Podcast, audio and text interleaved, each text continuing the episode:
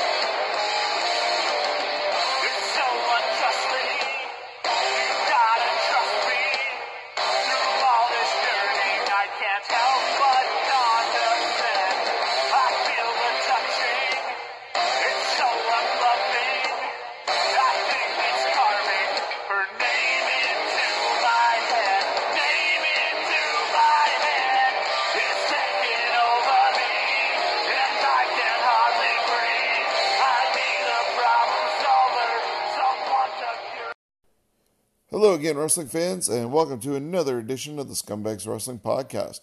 My name is Sean, and I'm coming to you from London, Ontario, Canada.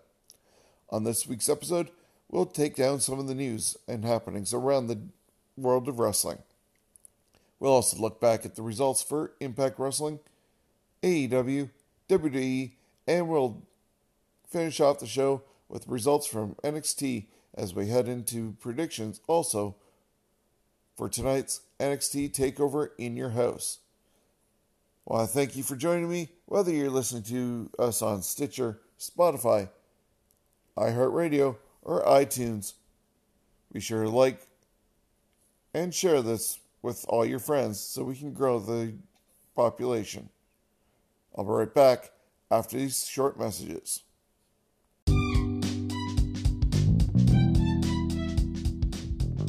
Who's the greatest manager? Who's the greatest tag team of the 80s, the 90s?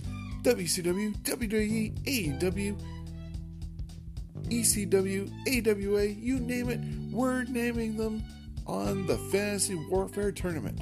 Join Stephen O'Neill, Chris Jones, Chris Maloney, and myself on Fantasy Warfare Tournament each and every week, Wednesday nights at 6 p.m. on YouTube.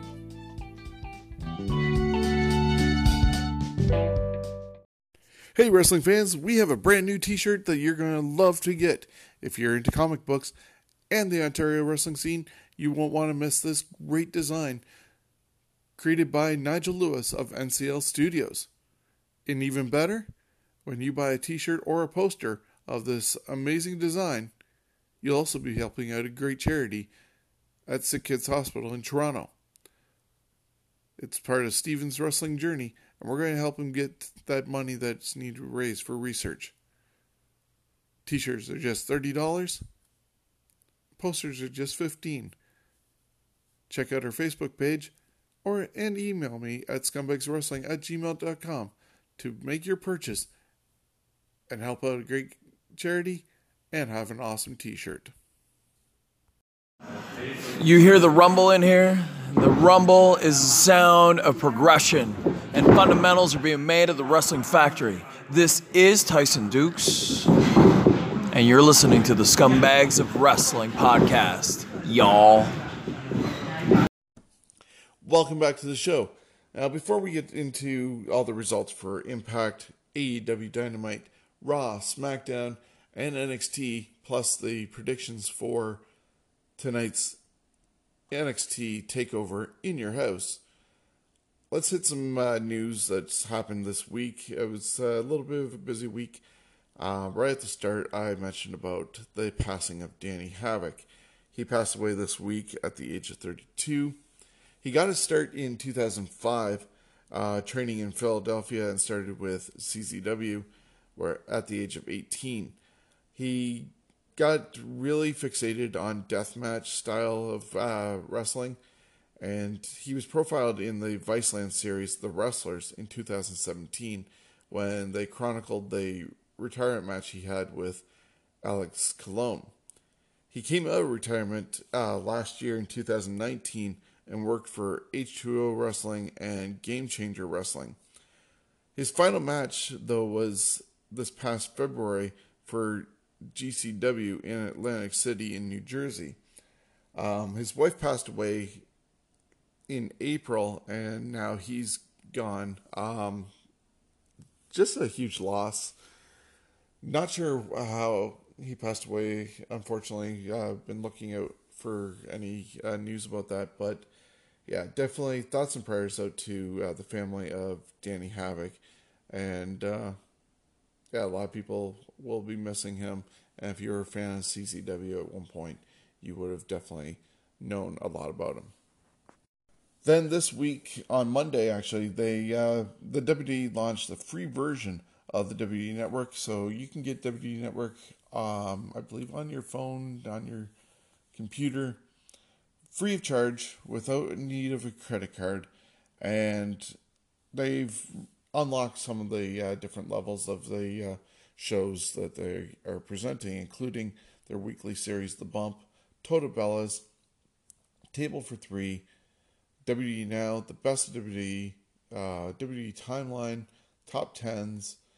Um, there's also back episodes of Raw, NXT, and SmackDown.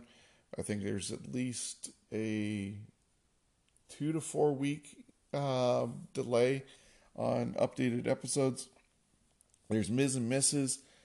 Um, but they also introduced a new show called Raw Talk um, well, revived Raw, Raw Talk in this case, with Charly Caruso and Samoa Joe, and that's happening at 11 o'clock every Monday night after Raw goes off the air. So this week they had uh, Seth Rollins on it. There was the Viking Raiders and Street Profits. It lasted about 22 ish minutes. So it's not a huge uh, thing going on. Um, who knows where it develops from here, but definitely with this, it's sort of a teaser trying to get you to buy the WWE network, but at the same time, they took away the free month uh, concept. And I think that's as a result of when WrestleMania happened, there was a lot of subscriptions had, but they all dropped off before getting charged.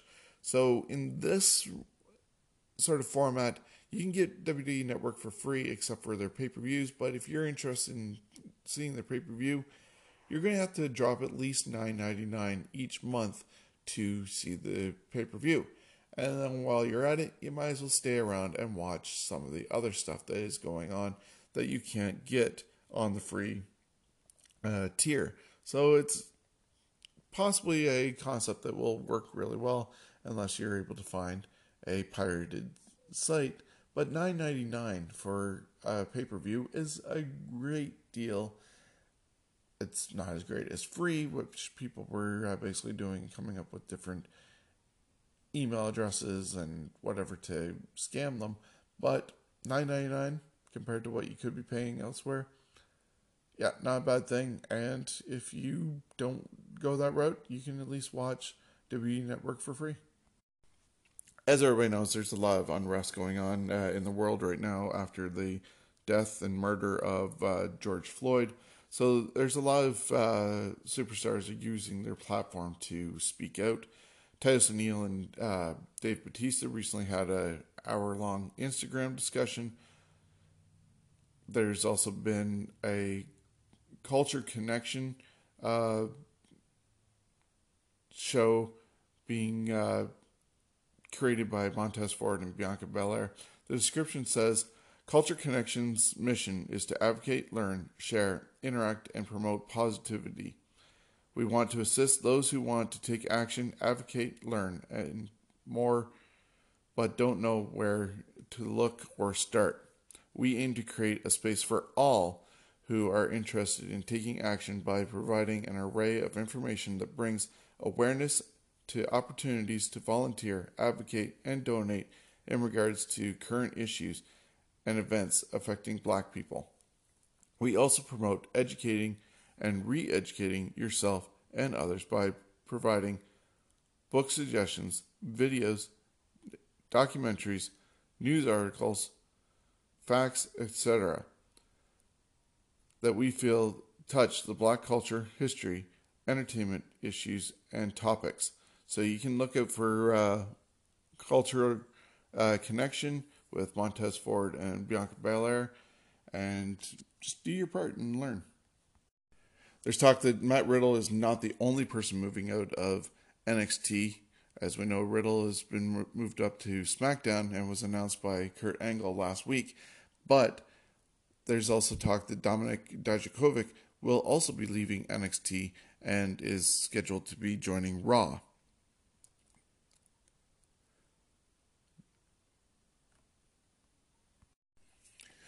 With R-Truth becoming a 36 time 24 7 champion, this is also the ending of Gronk and his time with the WWE.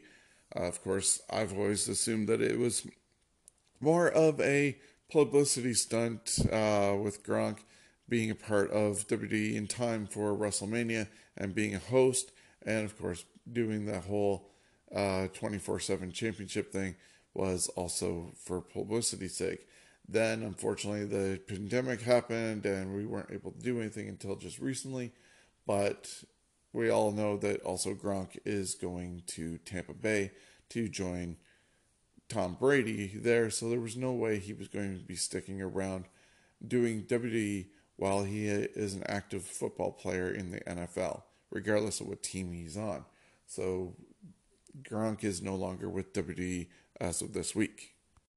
While Gronk might not be with the company anymore, there is talk that some of the people who were released and don't have their 90 day contract up yet are being consulted about coming back, maybe at a reduced contract. So that's still up in the air. We did see that Drake Maverick has signed a deal to stay and be with NXT. What that means for anybody else is still up in the air. And of course, we saw at the end of Impact that they're teasing one or more of the recently released talent to be showing up at Slammiversary. And I believe that happens two weeks after the ending of the 90 day no compete clause. So there's still time for them to be resigned, or some of them could be heading to Impact. Mike Johnson at PWInsider.com said that uh, WWE has banned the use of the buckle bomb uh, now. Understandably so, considering, unfortunately, while Sting does take credit for or the responsibility for his injury from the buckle bomb, a lot of people are getting injured from it. Not just from Seth Rollins, but uh, we saw what happened with Nia Jax and uh, Kairi Sane taking a bad bump, uh, bump recently using that. It's definitely a move that you really can't uh, control. Like, even if you're getting thrown, you don't know where you're landing backwards and how soon you're going to get into that turnbuckle. So, while it, it's a spectacular move, it definitely uh, has seen its day, I guess, for now, at least in WWE ring. I know the other day, uh, Brian Cage used it when he squashed the Shawn Dean, I believe uh, his victim was. So, Buckle Bomb no more in WWE. Rhea Ripley also spoke to Metro in the UK, and she discussed the fact that she did have to uh, renew her uh, work visa, but did not need to go back to Australia to do so because there was no flights out. So they were able to get things settled and that's why we see her back on NXT and challenging uh, tonight for the championship against Charlotte Flair with Io Shirai. Michael Landsberg had a uh, interview with Taya Valkyrie on Isolation Nation. Uh, they talked about cyberbullying and the recent death of Hana Kimura. So you want to check out uh, Valkyrie on Isolation Nation that should be available through TSN. Last week's episode of Backstage had Dana Bryan and CM Punk in a interview, which was really good. Uh, it was conducted with Renee Young. And Christian also uh, mentioned that he's going to be on this week's edition of Raw tomorrow night, as he is going to be part of the hyping up of the Edge versus Randy Orton match, the greatest match ever, uh, for Backlash next week. So Christian will be having a Peep Show with Edge. Bushiroad has announced that Stardom and New Japan Pro Wrestling performers, along with staff, will be undergoing antibody tests and looking to get back into performing again, possibly with or without um, an audience. They've been shut down since March, just like everybody else, and uh, this looks like their opportunity to start working again if they are able to get through the different testings and make sure different things are in place that allow for the performers to work again. Pete Dunn, Tyler Bate, and Trent Seven have uh, re-released the original British Strong Style uh, shirts that they had uh, before, and they're raising funds for Black Lives Matter. So if you want to get one of those shirts, check them out and uh, support. You can catch Shug G, or as Chris Jericho likes to call him, Pineapple Pete, on this week's edition of Talk is Jericho. Last week on AEW Dynamite, they were talking about Fighter Fest, but did not know a date that's going to be happening. Well, this week they finally announced it, and instead of it being something separate and special, like a pay per view, like it was last time, and especially with all the lack of sports that are going on, they couldn't find a special time for them to do it. Instead, the announcement was that on July 1st and 8th, Fighter Fest would be taking part on TNT during Dynamite. So instead of Dynamite, they're changing it to Fighter Fest for two weeks, like WrestleMania was uh, two episodes. And they're going to have all the titles on the line. Hangman Page and Kenny Omega defending the tag team titles against Best Friends. And you got Moxley defending the AEW Championship against Brian Cage. But it's just another episode of Dynamite. Why they couldn't make it special, like, say, Clash of the Champions was, or even Saturday Night's main event. If TNT has that much faith and love in them, they could have found another time to do it. Either way, it's supposed to be pay per view quality happening on Dynamite, uh, July 1st and 8th. It is reported this week that Arn Anderson has signed a multi year deal, rumored to be about three years, to stay with AEW. And wrapping up the news, if you did not see it, definitely go back and look at Dwayne The Rock Johnson's Instagram, Facebook, wherever his Twitter. He has an impassioned video that's about eight minutes long, and he has a simple question that is failing the United States Where are you?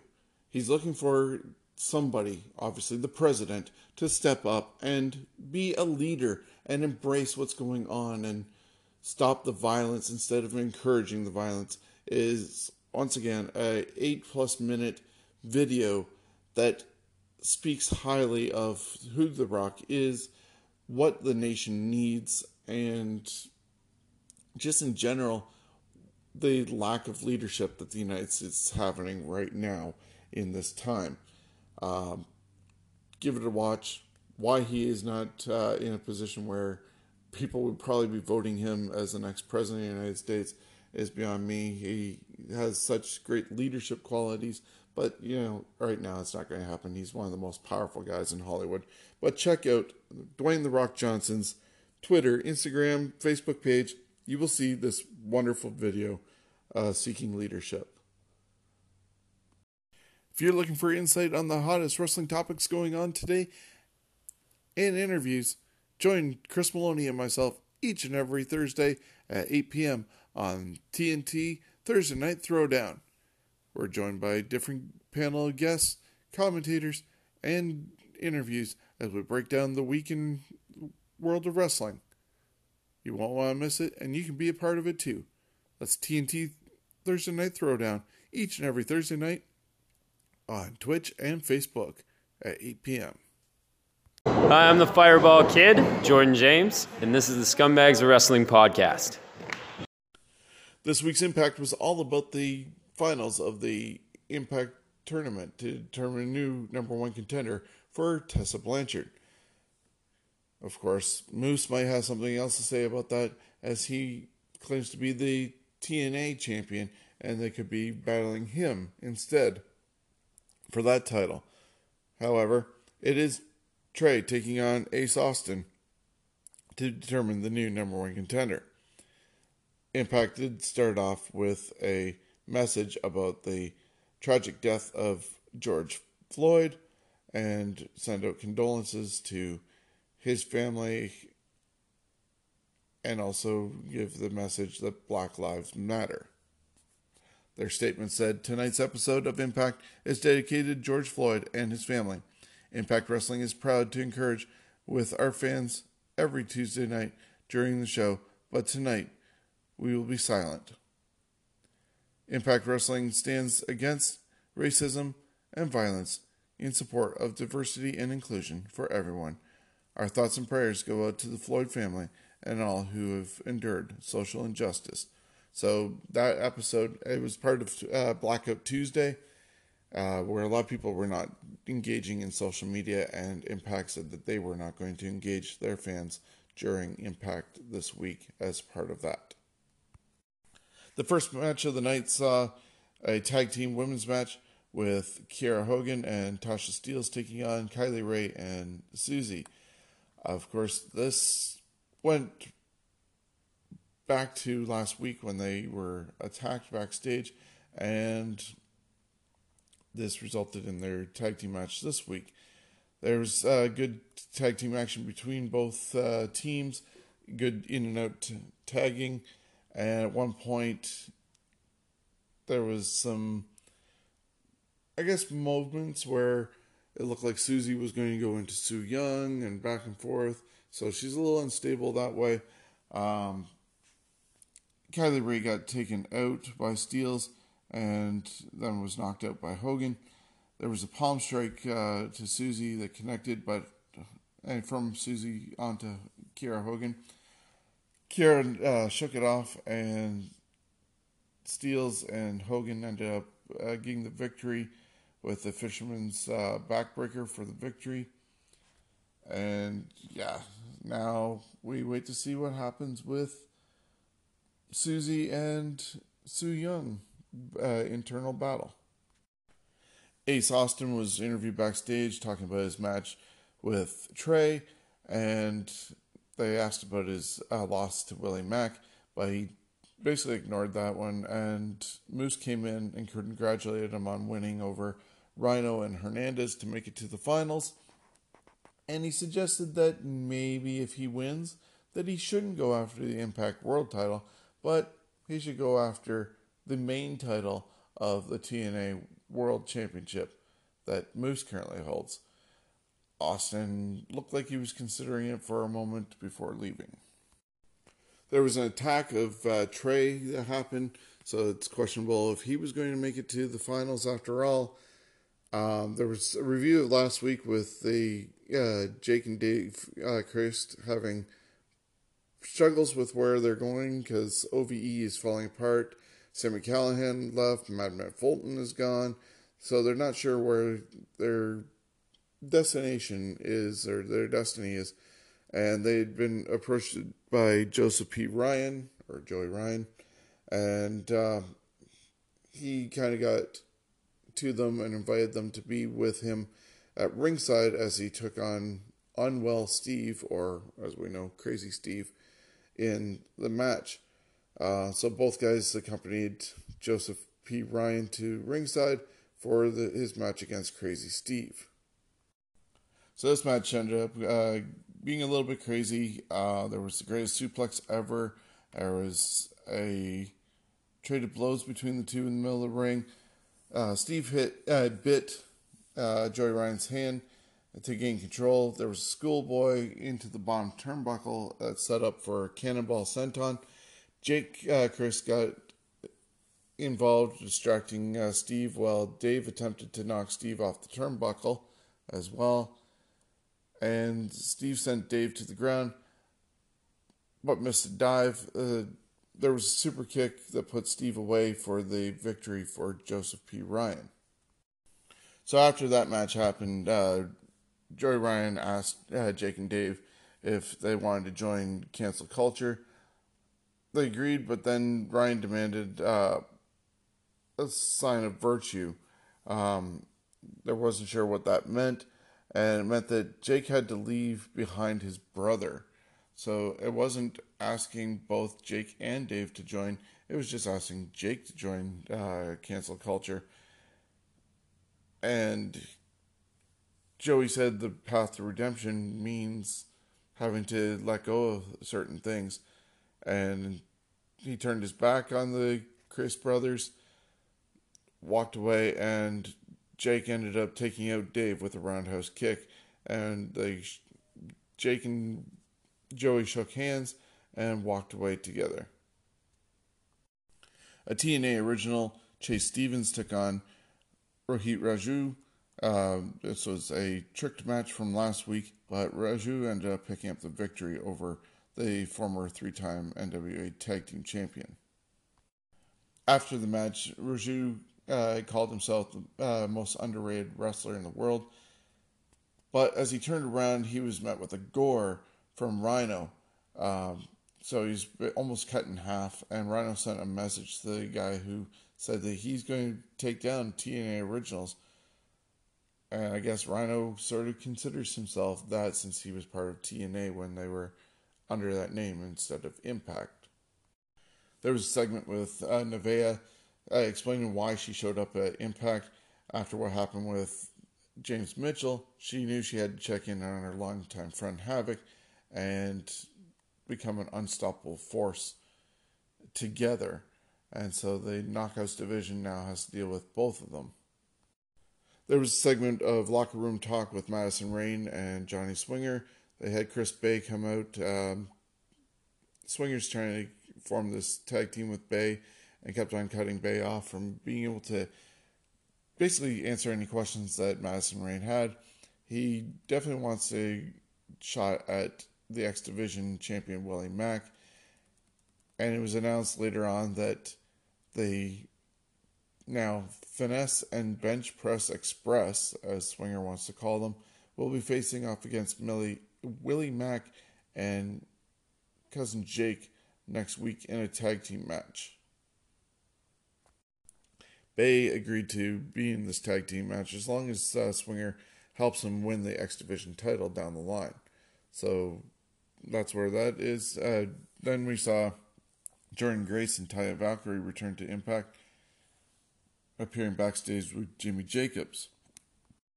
Valkyrie had uh, teased challenging for the Knockouts Championship, which Jordynne Grace currently holding. And Grace then flatly said, Fine, you want to go at it? Let's uh, do it. And they'll go against each other next week, one on one. It didn't seem as though Taya was looking forward to doing it that quickly and this soon. But they will face each other for the Knockouts Championship next week. As a result of the challenge that happened last week, the Rascals took on uh, TJP and Fallah Bahh for a number one contendership for the tag team titles, which are currently held by the North. And of course, we know the North is not available to uh, be down in Nashville to defend their titles, but when that happens, one of these teams were going to be deemed the number one contender. There was, was a longer back and forth match between the two teams, and the Rascals ended up pulling out the victory over TJP and Fallah Bahh. it's announced that next week uh, the virtuosa Deonna uh, Purrazzo is going to make her Impact Wrestling debut, and uh, she's put the Knockouts division on notice. Then we saw footage of a date that happened between Rosemary and Johnny Bravo, and at the end of the date, Rosemary basically gave a proposition to Bravo to come and work for the Hive, and all he had to do was take a bite of the apple. Bravo didn't want to do so, and Rosemary unzipped a bit, which kind of mesmerized Bravo, and he nearly bit the apple, but got a uh, call from Taya Valkyrie, which broke the spell. Then Michael Elgin came out and called out Sami Callihan, and he claimed that he should be the rightful Impact uh, Wrestling champion, uh, as he's been dominant for over a year and was out of the tournament because of Callihan. Elgin then demanded uh, that someone come down and raise his hand, making him the de facto number one contender, or straight up Impact World Champion since you know Tessa has not been available. She's living, I guess, in Mexico, and so she can't uh, come across the border. She's with her fiance Daga, and been unable to attend these tapings in Nashville. But that didn't happen. Ken Shamrock ended up coming out instead and ran to the ring, making his return to Impact, and they brawled with each other and hitting a series of knee strikes. Elgin then got away from Shamrock for a, mo- a moment and nearly had his ankle snapped in half by Shamrock, uh, but got away. But since Elgin was the reason why Shamrock was taken out of the tournament, Shamrock definitely has a reason to go after Elgin. And I don't see Elgin being awarded the title anytime soon. Then up next was the main event with Ace Austin going against Trey for the number one contendership for either Tessa, ideally, or Moose, as Moose wants to be considered the world champion at this point. Um, Austin made his entrance, but Trey was uh, found knocked out backstage. The Rascals uh, ended up finding him, and Wentz figured out quickly that it was Austin who took out Trey, and he went to the ring demanding that he gets his hand raised, uh, Ace Austin, that is, and said that he should automatically be the winner. Wentz decided no, that's not going to happen. He went to Scott D'Amore, and D'Amore came out and settled things, saying that the final match would be Wentz taking Trey's place in the finals against Ace Austin. So with that, it was decided that Wentz was going to replace Trey in this match. And if you look at the brackets from the original setup and what actually happened, yeah, they definitely were flying by whatever they decided to go with. It was not out as planned. So many scheduled matches did not happen. But with this one, it was really good. Wentz stepped up when he needed to. It was really good match that you should go back and watch. Uh, definitely. Uh, I can only imagine if Trey was in it instead of Wentz. But the finish came when Ace Austin blocked the Swanton bomb. He hit a uh, double leg driver, followed by the fold, and put Wentz away, making Ace Austin the new number one contender. The show ended with a promo for Slammiversary where there was a gentleman that poured a drink, sat down in front of a TV where on the news it was talked about the recently released talent from WWE and we saw images of those who formerly worked whether it was part of GWN, Impact or TNA plus a Bulgarian flag because Rusev never worked there. Uh, it, it, basically insinuated that one or more of them are going to be coming to Impact and making an appearance at Slammiversary. So we'll have to wait and see what happens with that. And then there was also an announcement made this week that on the next episode of Impact on Tuesday, they're going to address the situation with Tessa and the world title since, as I said, she's not able to perform right now and she's stuck in Mexico with her fiance Daga. So, what Impact has uh, planned for any of the above, we'll have to wait and see. If anybody I could see making an appearance for Impact, I would go with it being Rusev, only for the fact that they've been recording in Nashville, and we know that Lana and Rusev both live in Nashville. They're huge fans of Predators, so they're definitely close to where Impact has been doing their recordings lately. And so this would make sense if Rusev is the person who appears there. He, I don't think, is on a 90 day release uh, thing because his contract actually ended. There's that whole confusion of uh, 90 days or not for uh, a lot of the talent, but I believe he is not one of them, and he is free to appear at any time for that matter.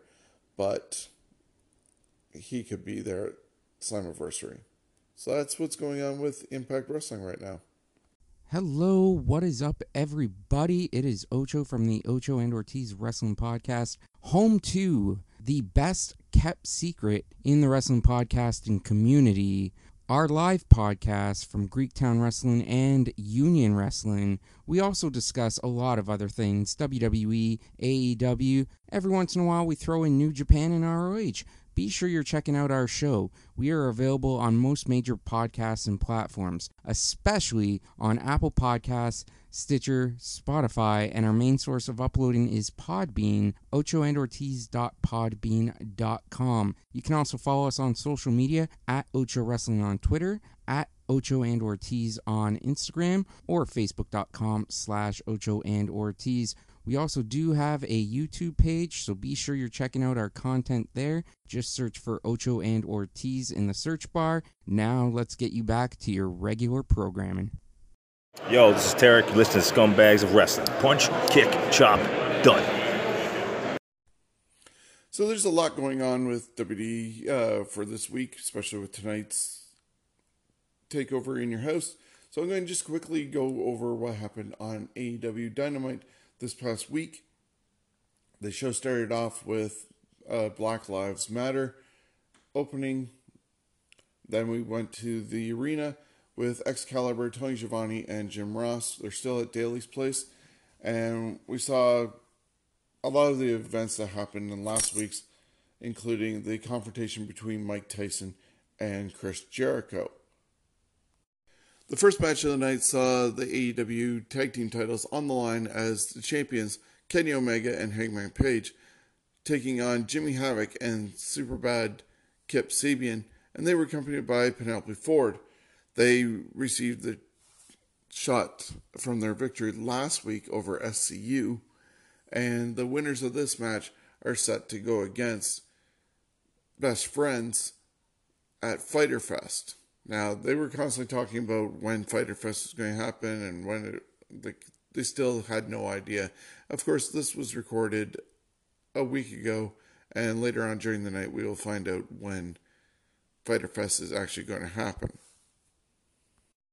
Tony Schiavone basically mentioned that the tensions that were happening between Hangman Page and Kenny Omega seemed to be water under the bridge as they were having cocktails together uh, recently. Um, as you saw last week, they went back to the hotel room. Page was drinking alcohol while Kenny was drinking milk, but they seem to be on the same page and willing to work together. They're currently uh, six and zero in the uh, this year, especially as tag team champions, and then so they were getting ready to take on Havoc and Sabian. The audience was full of uh, tag teams just taking uh, this all in. It included Private Party, Best Friends, FTR, and a few others. Butcher and Blade, I think, were out there as well. And they were just watching to see what was going to happen with this. At one point, Penelope Ford tried uh, doing her hurricanrana on uh, Page. He caught her and the referee looked uh, in time to see what was happening. Page looked at the referee, wondering what he should do, and said he just dropped Penelope. Penelope got up, and the referee ejected her from the ringside area. While all that was happening, Jimmy Havoc had gotten a wrench and attacked both Page and Omega. hoping to get the victory, but that did not happen. At one point, uh, Havoc and Sabian were able to isolate Hangman Page because they got rid of Kenny. Every time Kenny tried to get in, he got drop kicked off, and so they were able to double team uh, Page really well. But eventually, that turned around and they fired back up, hitting the V triggers, the buckshot lariats, and the tag team champions ended up retaining. Me, honestly, there was a lot of parts during this that I was not enjoying. I do not like the team of Havoc and uh, Sabian. They just really work really green, which is uh, unfortunately a downside for a lot of people that work AEW.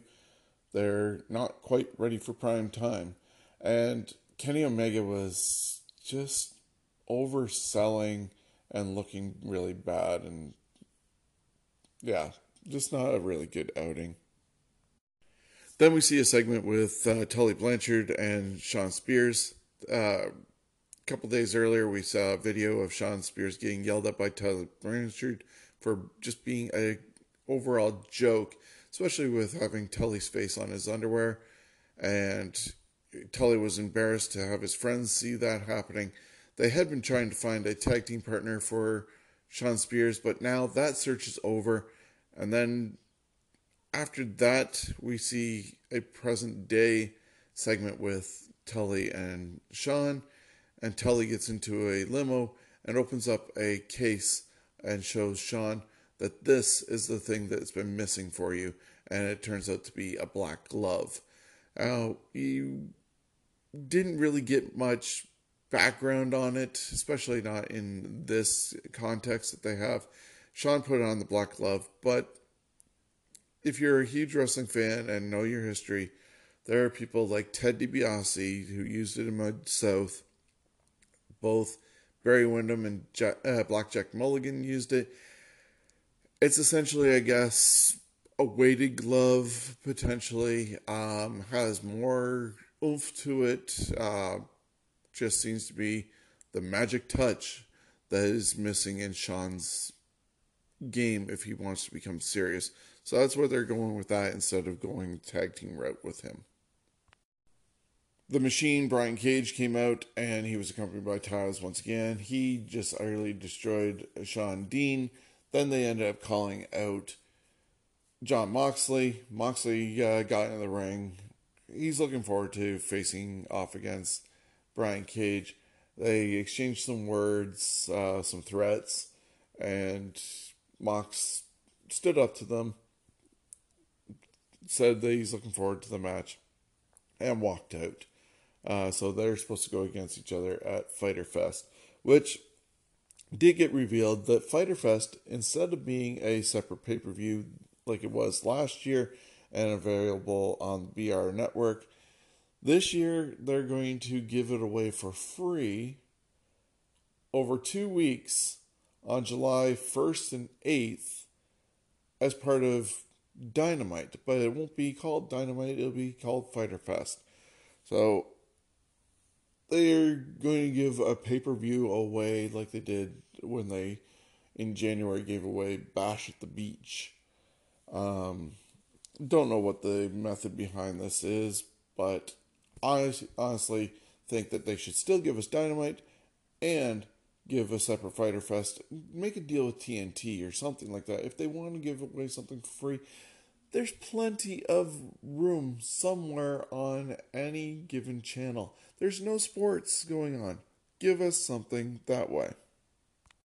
We saw Alex Marvez on location at a construction site as he found the Murder Hawk monster Lance Archer along with Jake Roberts assaulting an unknown wrestler in a mask. Jake had to, I guess, protect Marvez from being a victim as well. Lance Archer grunted some things and then stormed off. Jake apologized for Marvez, and that was the end of that segment. Then we saw a private party uh, talking about the injury uh, from last week with Marq Quen, and Marq says he's doing well. Broken Matt Hardy came in, to check on him, and they wanted to actually be friends with Matt Hardy, thank him for helping them out. They are huge marks for the Hardy Boys. They started doing the uh, mimicking their dancing and finger moves, and they want to make it sort of a six man tag with them and be the Hardy, the private Hardy Party. So we'll see where that goes from here, but that's up in the air where Matt Hardy goes. He has so many different characters and attitudes and designs. It's weird. So he ended up leaving uh, that room and he passed Sammy Guevara, who was on his little scooter. And Sammy looked a little bit worried, but Matt stopped, said, Hey, he has respect for uh, Sammy Guevara, bowed to him, and kept on going. Sammy looked kind of confused. The next match had uh, Colt Cabana taking on Le Champion. Chris Jericho, with their whole careers that they've had, this is actually the first time that they're met against each other. Jake Hager was accompanied to the ring with uh, Jericho. Sammy Guevara was at the top of the uh, staging area. He did a really bad rendition of Jericho's theme song. And QT Marshall was at ringside flirting with Bunny. They talked about what happened with Cabana stopping Jericho from going after Mike Tyson, and that's why this match is happening. It was a slow paced uh, match, and Colt tried to uh, reverse at one point on the uh, in the corner, came out of the corner and got hit with the Judas effect and got defeated. Later on, we see him, Colt Cabana, concerned about his loss, and he gets approached by Brodie Lee, and I believe it was 10 with him, and they offered him a spot as part of the Dark Order. 10 even gave Colt a bottle of water. Colt is accepting of the water, so there's probably going to be something involved with that. But he was saying, oh, he has no uh, intentions of joining the Dark Order. After the match, though, with Cabana and Jericho, Jericho got on the microphone and started uh, talking about what he just did to Cabana and said that he's going to do the same thing to Mike Tyson. And yeah, he's still wanting to get a piece of Mike. They might be leading to something at Fighter Fest. And he, Jericho wanted uh, the baddest man on the planet to come out, and he was confronted by Orange Cassidy instead. Cassidy then came out and put uh, Jericho's hands in Jericho's pockets, and then Orange put his hands in his own pockets. Hager and Jericho both uh, charged at Orange but missed, and then Orange rolled to the outside of the ring and was surrounded by the best friends who uh, took Orange up and over the guardrail. But Santana Ortiz ended up uh, coming out and joining the inner circle in the ring. So it won't be long until we end up seeing Orange Cassidy against Chris Jericho. Then we saw uh, some video about Britt Baker's recovery. She's a total diva in the whole thing. Uh, Rebel is there, or as Britt keeps on calling her Rhea or Reba. And Tony Schiavone was there to encourage her.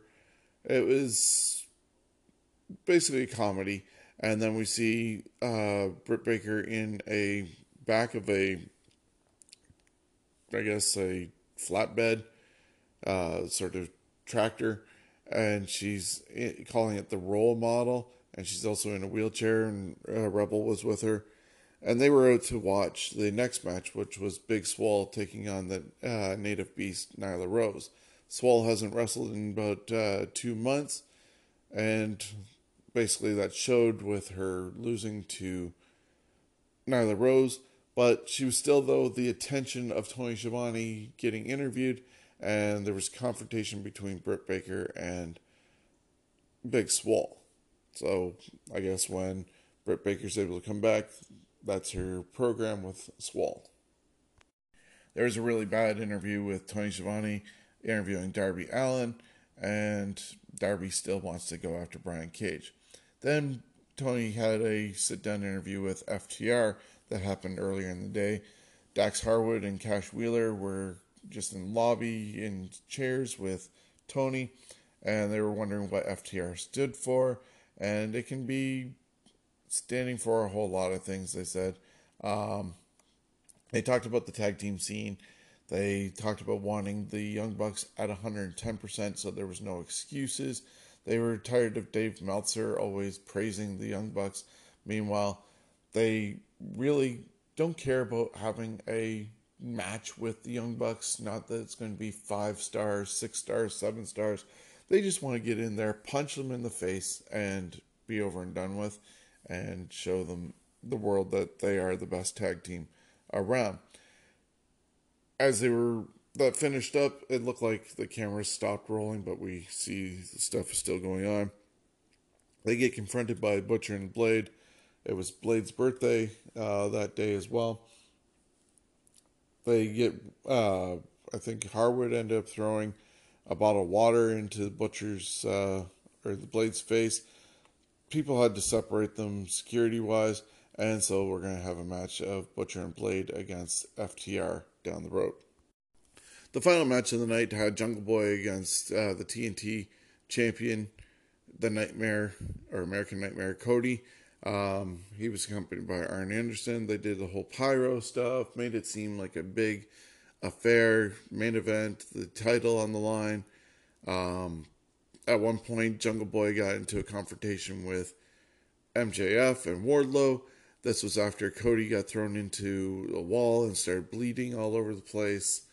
Um, the match continued, and Jungle Boy ended up losing to Cody in a very close match, but Cody retained the title just as the show was getting to the ending. They also announced that next week Marq Quen was going to be uh, challenging Cody for the uh, title, or in this case, it was going to be whoever was coming out as champion. But we now know Cody will be defending against Marq Quen of Private Party. FTR is going to take on the Butcher and the Blade, and there's going to be a bunch of other matches happening next week. Uh, a lot of it's leading up to Fighter Fest, which, as I said, is going to be over two days on July 1st and 2nd on TNT instead of Dynamite.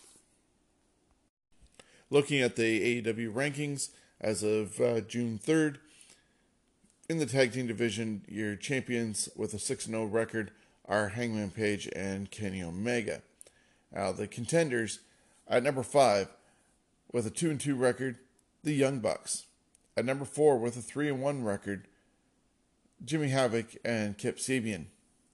At number 3 with a 4 and 2 record is Private Party. At number 2 with a 5 and 0 record is QT Marshall and Dustin Rhodes. And at number 1, the number one contenders after winning against Private Party at the pre-show for Double or Nothing is Best Friends with a 9 and 3 record. Missing from this rankings now are the Dark Order of Evil Uno and Stu Grayson. And we have yet to see FTR enter the brackets, but that'll be soon enough after they have at least one match under their belt next week. Looking at the women's division, at number 5 is Penelope Ford with a 3 and 3 record. At number 4 with a 1 and 1 record is Yuka Sakazaki. At number 3 with a 4 and 4 record, probably going to be dropping out of the picture very shortly, is Dr. Britt Baker. Also with a 4 and 4 record, sitting at number 2 is Kris Statlander. And number 1, the former champion Nyla Rose with a 5 and 2 record. And your champion with an 11 and 1 record is Hikaru Shida. The men's singles rankings list both the champions, John Moxley, the AEW World Champion, with a 12 0 record, and the TNT Champion, Cody, with a 10 1 record.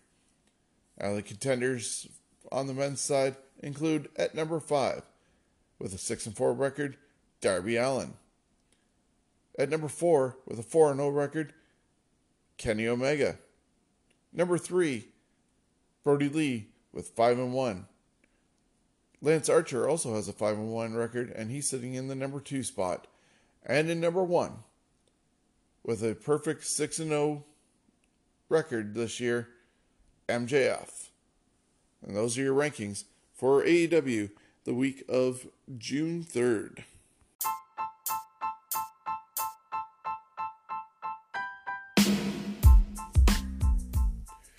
See the stars of tomorrow being built today at the Tyson Dukes Wrestle Factory each week on the production line. Available on Facebook and YouTube.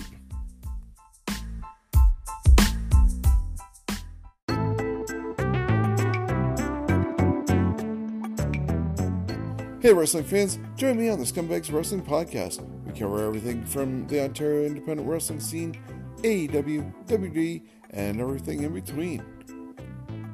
We're available on iHeartRadio, Stitcher, Spotify, iTunes, and everywhere you get podcasts from. Don't miss the Scumbags Wrestling Podcast.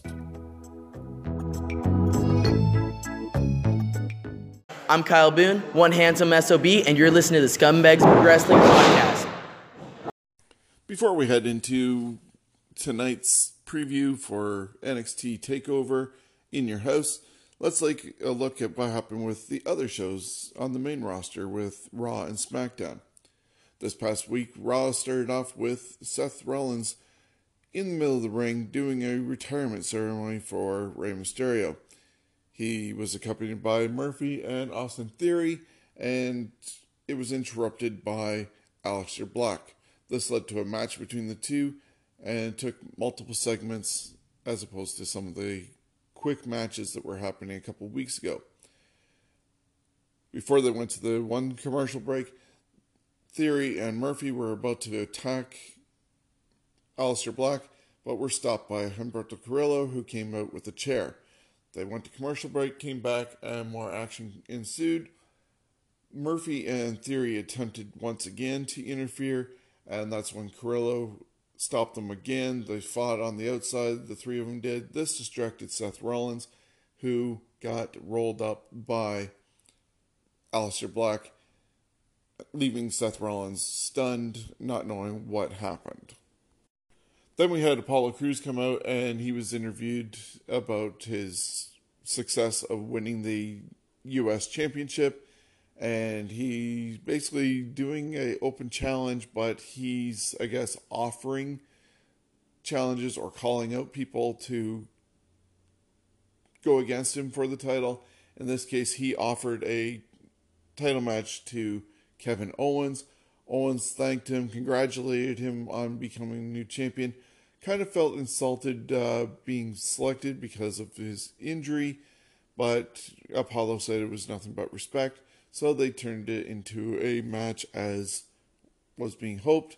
The two went back and forth. There was a uh, low kick. It looked like Crews was kicked in the groin. The referee gave him a moment to recover, and he lured Owens in with uh, basically faking or at least giving him enough time to recover. Not sure which.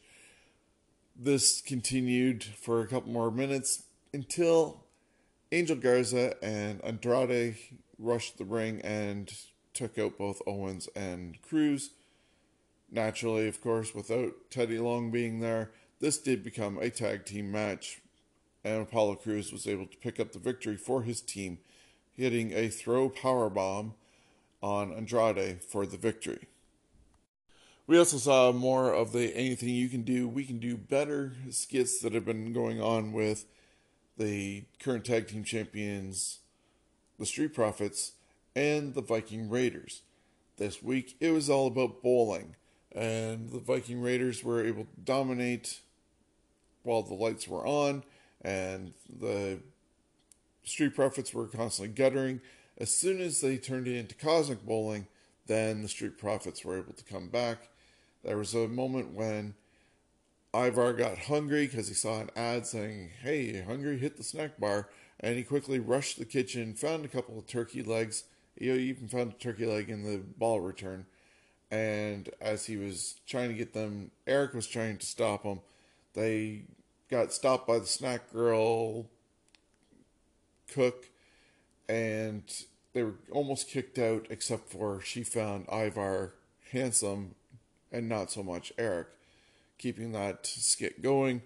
They finally returned to the lanes where Ivar was thrown down the lane with a ball by Erik, and they got the final strike to win 131 to 130, tying up the series 2 2.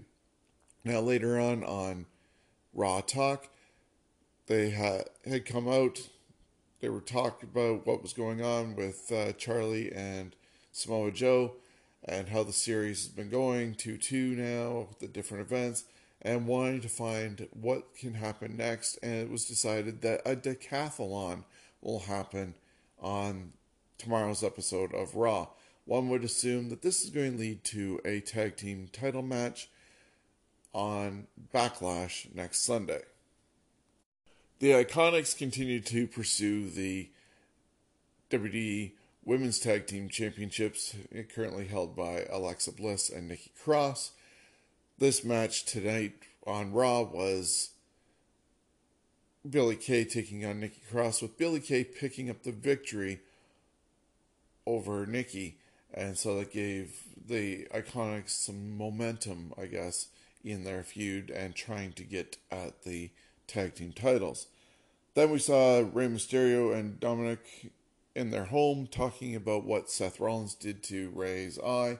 They tried to find out if Rey was going to retire or not. Ray kept on dancing around this uh, subject, saying that you know he, he could return today, he could return tomorrow, and then something happens, or the doctors could say he's never going to be cleared. He did not give a definitive answer. He damned Seth Rollins for what he did to uh, himself and how this toll on his family. Dominik was brought in and he brought up how it affected his family. Rey left, and that's when Dominik looked at the camera and said that Seth is a man of scripture. Well, here's one for him an eye for an eye. So it looks like somehow Rey and Dominik are going to be returning to uh, Raw eventually, confront Seth Rollins, and Dominik is going to go after Seth. Whether Rey can continue or not, that's up in the air. It, what happens with Dominik? Does there's been talk uh, on another podcast I listened to that they're wondering if Dominik ends up becoming so weak that he becomes a follower of Seth and turns on his dad. There's some intrigue there. Definitely help him learn uh, along the way before turning on Seth eventually. But that's all speculation. We'll see what happens as time goes on. And then we had a segment where Gronk was in his home in Foxborough, came out of his house with some guy he apparently knows, going, going to record a TikTok dance video. And of course, R-Truth is on the outside pretending to be a gardener, and he distracts Gronk for a moment, and the camera guy's like, "Oh, don't worry about him." As Gronk looks back at the gardener, the camera guy quickly puts down the phone, unzips his jacket, reveals the WWE ref shirt. Gronk looks at him in surprise. That's when Truth comes up, rolls him up to become a 36 time, 24 7, 365, I 95, you name it, everything but the kitchen sink champion. And this now has Gronk out of the WWE officially as he's going to be moving down to Tampa and being a Buccaneer with Tom Brady. Nia Jax took on Kairi Sane. There's a lot of talk that when this match was uh, recorded last week that Kerry had been injured and they had to do some cutting. Well, it looks like Nia Jax threw Kairi Sane into the steps. There's talk that Kairi was under control of her own body and did it to herself accidentally and not Nia's fault. Some are blaming Nia for how close she was to the steps and it wasn't Kairi's fault.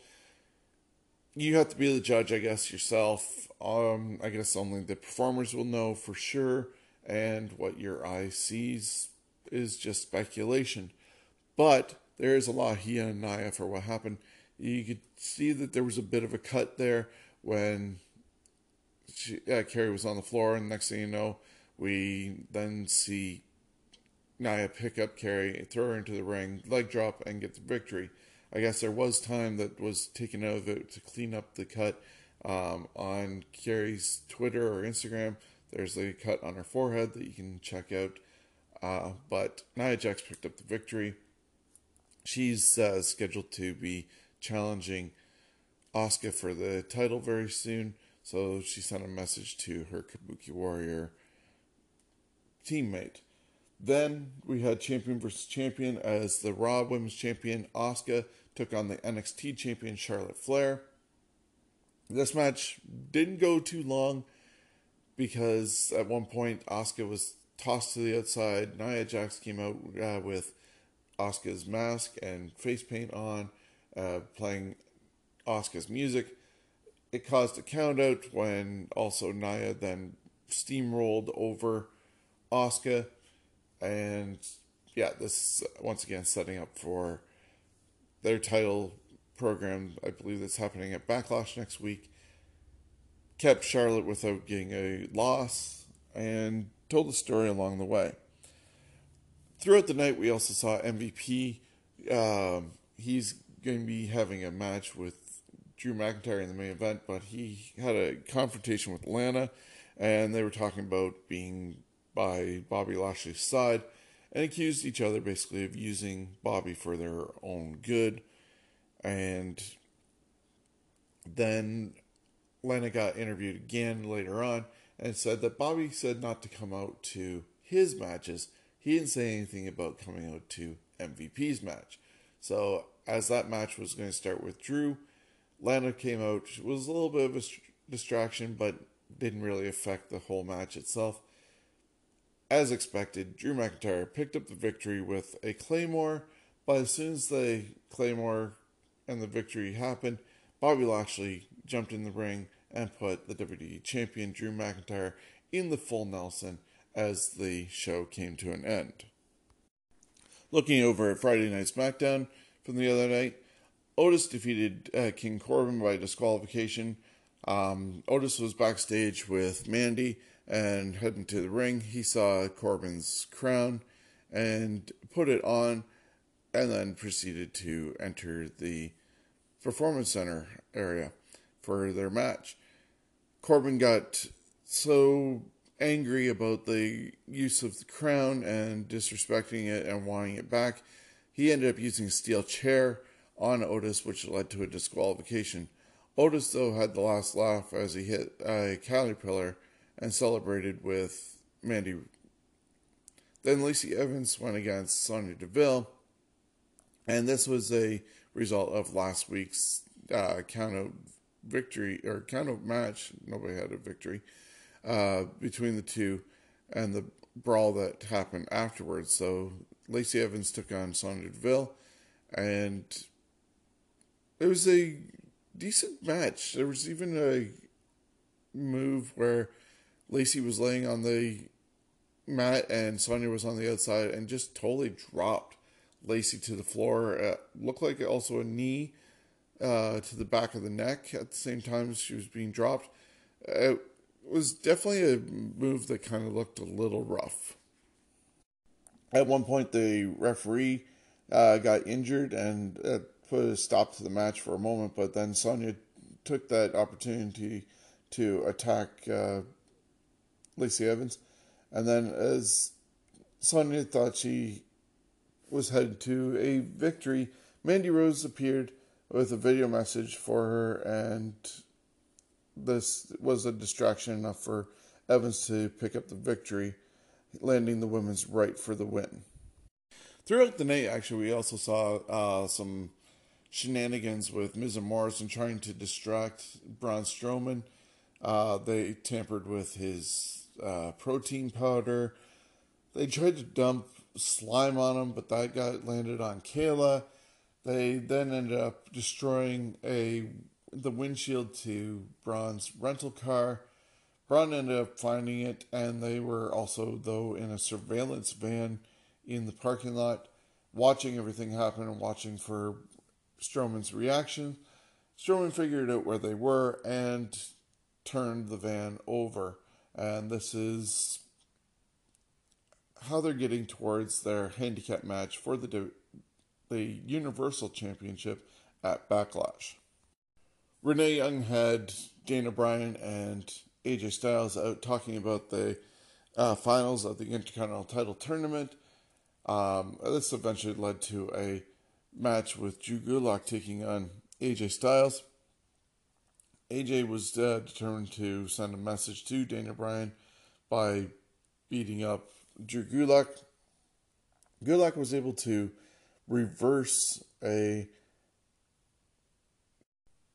a Styles clash and uh, ended up rolling up AJ for a victory over the former WWE champion and possibly future Intercontinental champion. Um, so the momentum, as they like to uh, boast about, is definitely not on AJ Styles' side going into the title match with Daniel Bryan. Also, Mojo Rawley had uh, been backstage making fun of Shorty G because everybody loves short jokes, and this resulted in a six man tag team match being scheduled with Shorty G teaming up with The New Day, taking on Mojo Rawley, Shinsuke Nakamura, and Cesaro. The New Day and Shorty G ended up picking up the victory in the six man tag team match. And of course, there was the main event that saw Bayley and Sasha Banks challenging the women's tag team champions Alexa Bliss and Nikki Cross for the titles. Now, Banks and Bayley were the ones who were lobbying a lot for WWE to bring the titles in. They were the first ever tag team champions for the women's division, and Bayley's the current women's champion at one point there was some dissension or confusion between Bayley and Sasha, and at one point Sasha was going to have the victory in hand, and Bayley ended up taking herself in, which almost cost the team the victory. But Sasha was able to get back into the match, and she ended up hitting the bank statement and got the victory, giving them the tag team uh, titles. So we have new women's tag team champions with Bayley and Sasha, the original ones, now two time champions. Alexa and Nikki, who are now former two time champions. Where that leaves the Iconics trying to get the titles, I don't know.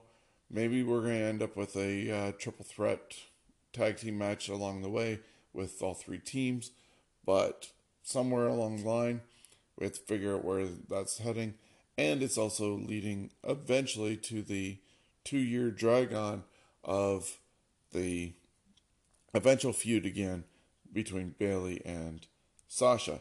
Except for, as I've said before, when the trigger is pulled, it looks like Sasha's going to be the face and Bayley's still going to be the heel. And that's the opposite roles these two need to be in. But we'll have to see what happens. And all this is leading to Backlash which happens next Sunday on the WWE Network. We still have two more episodes, one Raw, one SmackDown, leading to it. But here's the current card for Backlash. Actually, before we get to that, I forgot to mention that the show started off with Jeff Hardy opening the show, explaining what happened, that he arrived at the Performance Center, and no sooner did he arrive, he was attacked, and he knows that the person who attacked him had red hair and a red beard. So, of course, that is Sheamus. And Sheamus came out and just wanted Jeff to admit that he's the one who did it, uh, like that he was drunk and not Sheamus attacking him. Um, but yeah, maybe it's going to be somebody else. Maybe it's Eric Rowan back. But Sheamus is not taking the blame for it.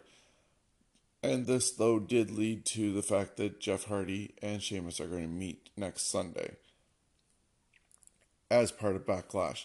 So that's one of the five matches that are already scheduled for uh, next Sunday. There's also Braun Strowman defending the WWE Universal Championship against Miz and Morrison in a two-on-one handicap match. Asuka is going to go against Nia Jax for the Raw Women's Championship. Drew McIntyre is defending his WWE Championship against Bobby Lashley, who will have MVP in his corner. And of course, the hype that they've been doing, maybe a little overhyped, but the greatest wrestling match in history with Edge taking on Randy Orton. And that's next Sunday on the WWE Network. So I'll be back in just a moment with what happened this past week on NXT, leading to tonight's NXT TakeOver in your house. My name is The Muscle, Smash Wrestling's hottest free agent. I toss bodies and wheel hotties, and you're listening to the Scumbags of Wrestling podcast.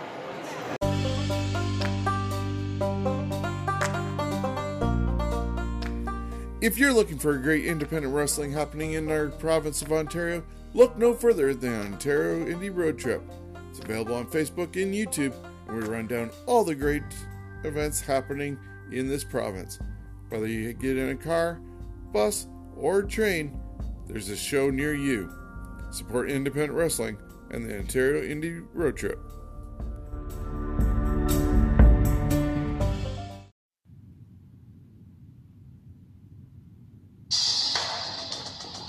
Are you looking to get into the wrestling business? Well, look no further than the Tyson Dux Wrestle Factory, located right here in London, Ontario. It's Tyson has over 20 years of experience in the wrestling world, and he's even been brought down to the WWE Performance Center to be a guest trainer. We've already seen the likes of Jordan James, Kyle Boone, Violet Lee, Jim Strider, Pharaoh Bowman, Chris Mitchells, and many more. Plus, the new generation that are coming from the second group, such as Josh Pine, Shiloh, Nova, Frankie War, and many more.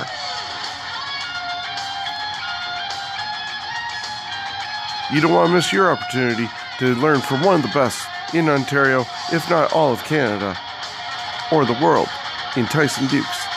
So that's the Tyson Dux Wrestle Factory. It's open Monday, Wednesday, and Thursdays, and located at 309 Exeter Road here in London.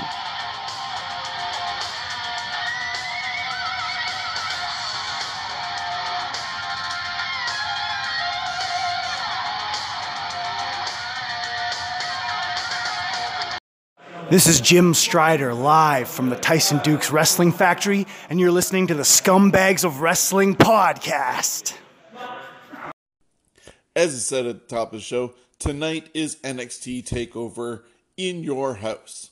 Well, before we get to that, let's take a look back at this past Wednesday night when NXT had their go to home show.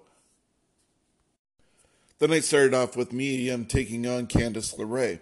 Of course, these two ladies have a lot of bad blood between them, and it showed during this match as they both ended up on the outside of the ring and got counted out. Then, as the brawl continued, we saw the insertion of Tegan Nox, Dakota Kai, Raquel Gonzalez, Shotzi Blackheart, and they continued to brawl.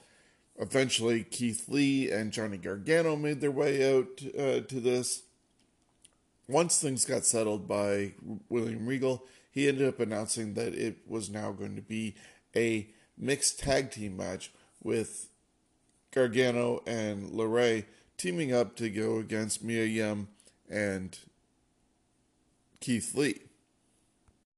As you would expect, with these two couples going into battle, there was a lot of animosity going on. Keith Lee is set to defend the North American Championship against Johnny Gargano on the weekend. And yeah, so this got really intense. At one point, Johnny Gargano ended up using his car keys in Keith Lee's eyes. As Mia Yim went to check on him, that's when Candice LeRae came up behind and rolled Yim up for the surprise victory. Then we had a match of cruiserweights going on with Tony Nese taking on Isaiah Swerve Scott. Gentleman Jack Gallagher made his way to the ringside area and tried to distract Isaiah, but that didn't work out so well. And Scott was able to turn a sunset driver from Tony Nese into a sunset flip for the pin. Unfortunately, this continues to be a downward spiral for the premier athlete, Tony Nese. Up next, there was a triple threat match for the number one contendership to the tag team titles, currently held by Imperium. The three teams that are involved include the Undisputed Era, Danny Burch, and Oney Lorcan, and the return of Fandango to team up with Tyler Breeze to reform Breezango. They came out wearing astronaut outfits, uh, I guess, in tribute to the current space walk that's going on uh, with the space exploration to the International Space Station. So they were doing that in honor of this. Um, match was pretty standard for your triple threat uh, involving tag teams, but Bobby Fish ended up getting distracted by Dexter Lumis, who was in the crowd, and that distraction allowed the last dance to be hit, giving Breezango the number one contendership to Imperium.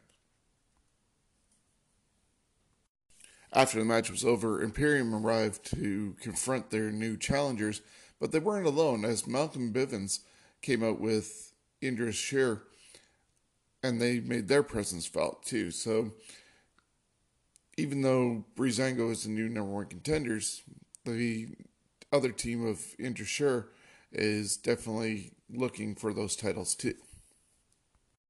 Up next, we had Santana Garrett taking on Aaliyah.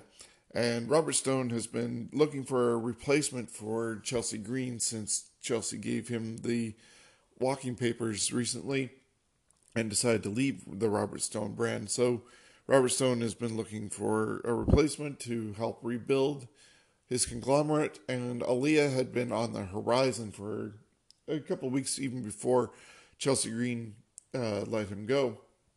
So Robert Stone was looking again to see if Aaliyah would fill that role. Unfortunately for Aaliyah, was not a good fit, and Santana Garrett ended up getting a victory after a handspring moonsault. Our next matchup saw Cameron Grimes taking on Bronson Reed. Grimes ended up hitting the cave in really quickly on Reed to get an impressive victory over the Giant. But then it wasn't over for Bronson as Karrion Kross ended up making his way out to the ring and assaulted Bronson Reed, sending a message to Tommaso Ciampa, who was his target for tonight at TakeOver. The night finished off with the finals of the Cruiserweight tournament that they were doing. As you recall, it was a G1 style, and there was Pool A, Pool B. El Hijo del Fantasma ended up winning Pool B, and just last week, Drake Maverick pulled out a surprising victory over Kushida and Jake Atlas in a match that, if you look back, Kushida probably had won since Atlas had tapped out, but the referee didn't see that, and Drake Maverick ended up winning and going on to the finals in this episode. So, this was everything on the line for Drake Maverick either he was going to walk out as the new cruiserweight champion or interim cruiserweight champion until Jordan Devlin can make his way back, or he was done because, as we know, back in April, there was a lot of releases done. It was a Black Wednesday, and Drake Maverick was one of the people that was on that cut list. Of course, we saw his emotional response on Twitter, and he was already scheduled to be part of this cruiserweight tournament.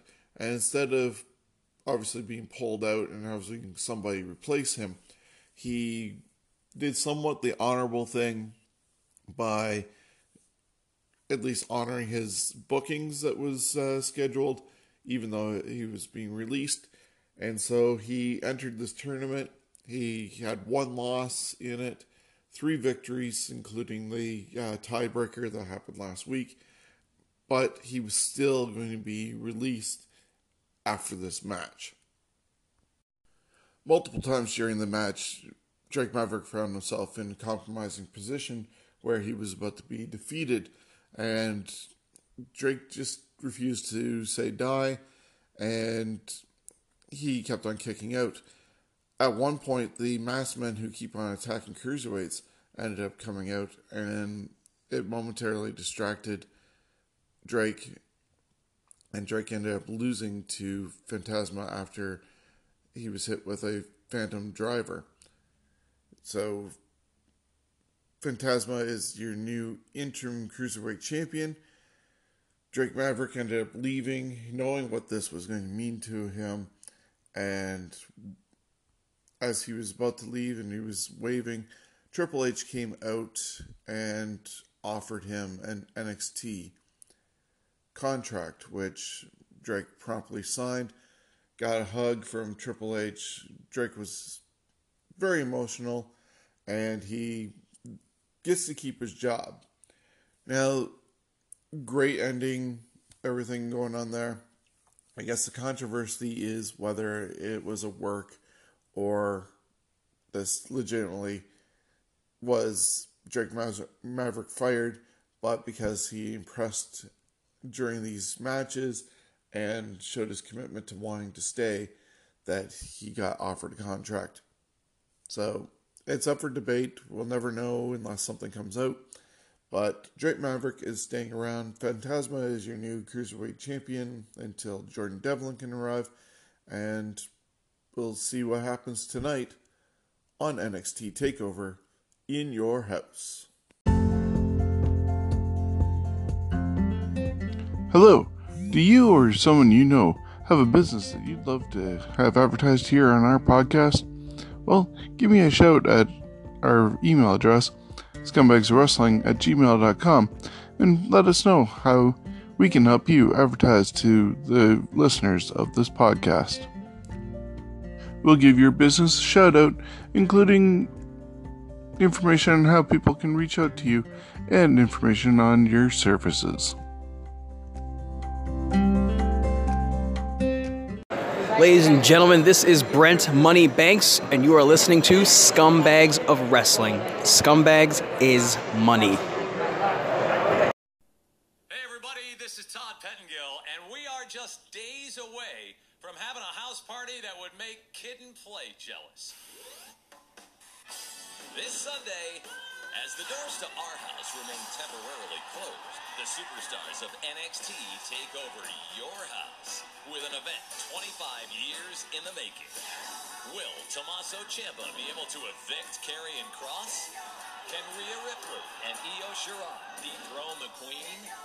And with all the lights turned on, the spotlight shines on an undisputed dream in the first ever NXT Backlot Brawl. All these and more knocking on the door Sunday as we take over in your house. NXT TakeOver in Your House happens tonight on the WWE Network. There's currently six matches that are announced, maybe a seventh one if they do the tag team title match. Unfortunately, I don't know that uh, knowledge of yet, but if it happens, I don't see Breezango uh, winning titles. But we do know some matches for sure. There'll be a six woman tag team match involving Mia Yim, Shotzi Blackheart, Tegan Nox, and they're going to take on Candice LeRae, Dakota Kai, and Raquel Gonzalez. Obviously, this stems from the opening segment on NXT this past week when all six women got into a brawl. Now, looking at what's going on with them right now, I can only see it being possible that the heels in this case, Candice LeRae, Dakota Kai, and Raquel Gonzalez, end up picking up the victory. Whether Mia Yim ends up losing or seeing the loss happen as she's so close to uh, getting her revenge on Candice LeRae, I think it benefits the heels more to get the victory. And it gives Mia Yim um, something more to keep going after Candice LeRae and getting some retribution for. So in this case, I'm going with the heels picking up the victory to open up everything.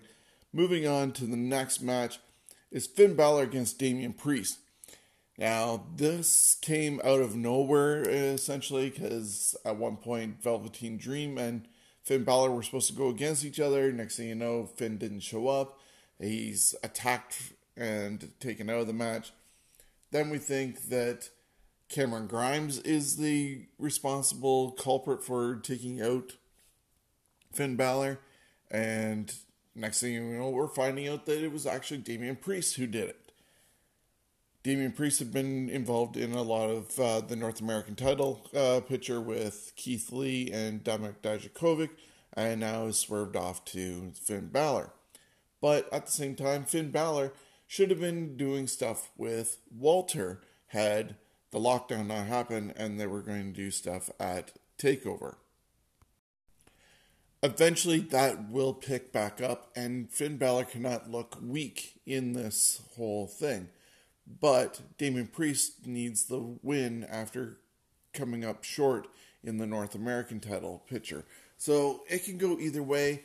I think a feel good moment for no apparent reason. I'm going to go with Finn Balor picking up the victory, though this will cut their program really short with no reason to continue on going. So almost like the women, like the heel kind of needs the victory for us to be able to have more meat to go forward with.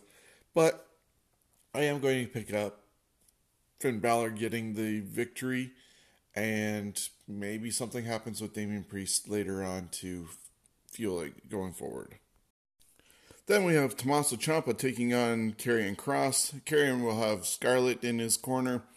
This is going to be a very hard hitting match. I see these guys brawling more than wrestling. Scarlett was probably going to be trying to interfere or at least distract, and it will pay off, I think. This is a victory that is needed by Karrion Kross.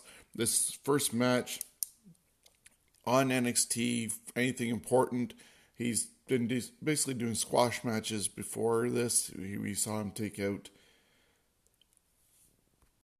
Bronson Reed this past Wednesday night after his match with Cameron Grimes, and that was to send a message to Tommaso Ciampa. And I think that message will be continued tonight with Karrion Kross picking up a victory over Tommaso Ciampa. Moving on to the title matches that are going to happen tonight on NXT TakeOver in Your House will be Charlotte Flair defending the NXT Women's Championship against former champion Rhea Ripley and Io Shirai. Now, Charlotte Flair has been going from all three brands, basically carrying the whole women's division for the company on her shoulders. In this case, I think it's going to come to an end, but that's because Rhea Ripley will get the title back by beating Io Shirai. Somehow, Charlotte will not be a part of the finish in this. Maybe the other women uh, who will be claimed as being jealous about Charlotte being there or anything on that line could come out and stop Charlotte from uh, retaining. I think Io Shirai is there regardless to take the pinfall or submission, whichever um, the outcome comes to. But I see the title going back to Rhea Ripley in this case. And Charlotte can say that she still didn't beat her.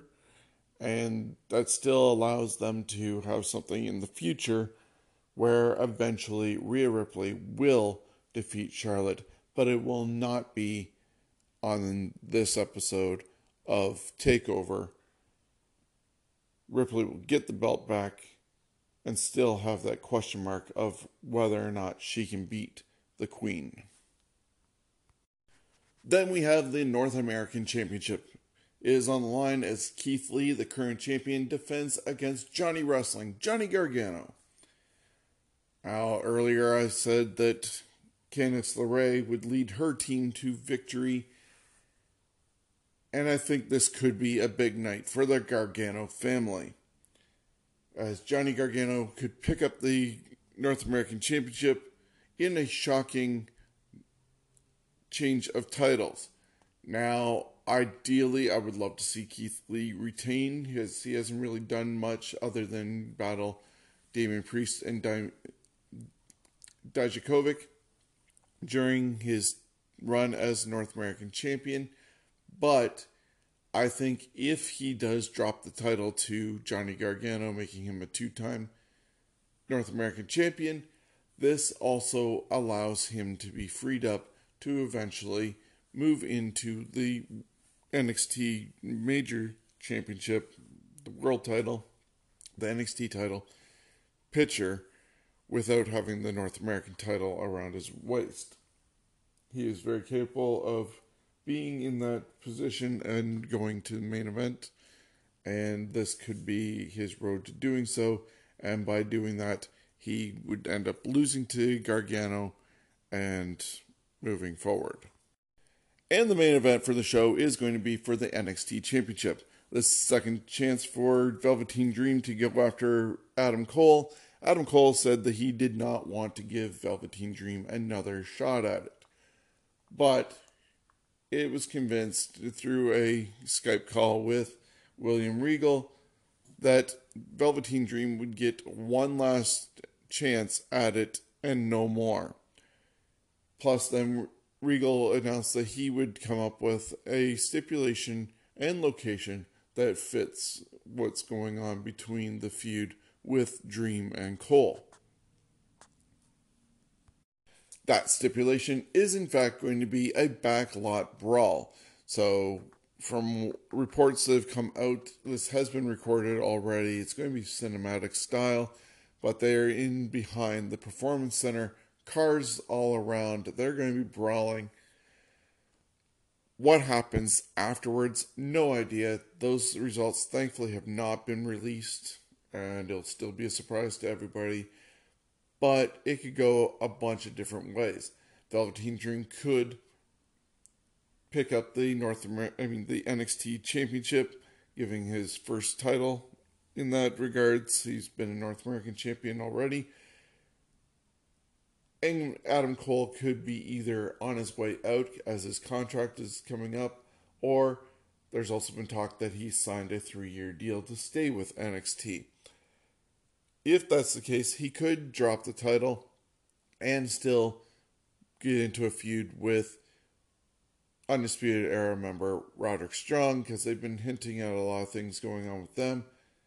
Kyle O'Reilly has not been around, and Strong has been taking his place in the tag team with Bobby Fish. But with everything else going on, this would be an opportunity to maybe split them up, have something going on for Adam Cole. There's also Dexter Lumis that could be involved somehow because he's been uh, watching the Undisputed Era.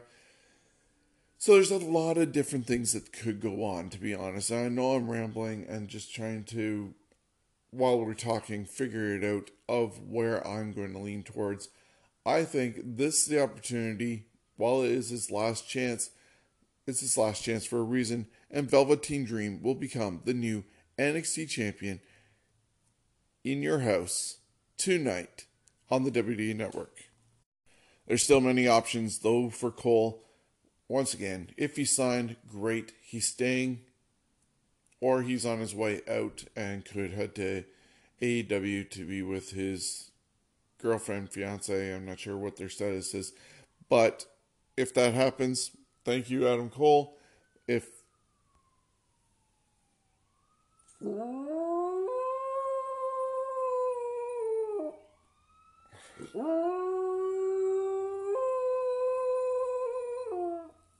know, buddy. It's okay. It's okay. You're fine.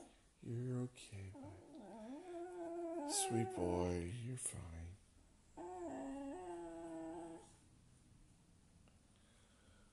You're okay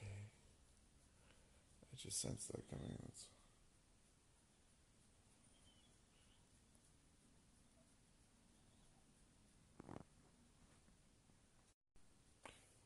so if that does happen, then there, like if Adam Cole stays, there is so many more options for him. Roderick Strong, a rematch with Velveteen Dream, Dexter Lumis. There's, I believe, still a match with Finn Balor to have if he switches and be a babyface. There's also Karrion Kross. If he retains the title, there's also, as I mentioned, Keith Lee to defend against next. So wherever this heads to after tonight, I think there's a lot more for Adam Cole to do. Be sure to tune in to the WD Network tonight to see what happens in your house. There's going to be some throwback stuff, I guess, and including uh, your regular NXT takeover feel. So it'll be a mixed show. Hope you enjoy it, and we'll be back next week. And this concludes another episode of the Scumbags Wrestling Podcast. I want to thank you very much for joining us, whether you're on Stitcher, Spotify, iHeartRadio, iTunes, or anywhere else you get your podcasts from. Be sure to like, subscribe, and share this with your friends. On next week's episode, we're going to look back at tonight's NXT TakeOver in your house, do predictions for WWE Backlash, which happens next Sunday, and cover the rest of the news happening during the week. Be sure also tune in every Thursday night at 8 p.m. for a Thursday Night Throwdown on Twitch and Facebook. Plus, get your name and money to me so you can be a part of Steven's wrestling journey and get yourself a really amazing t shirt designed by Nigel Lewis. The comic book cover t shirt is now available along with the poster $30 for the t shirt, $15 for the poster. Money going to Sick Kids Hospital in Toronto. So until next time, have a great week, and we'll see you then. Granted, I understand it's essentially the same unappreciative crowd full of scumbags from last night.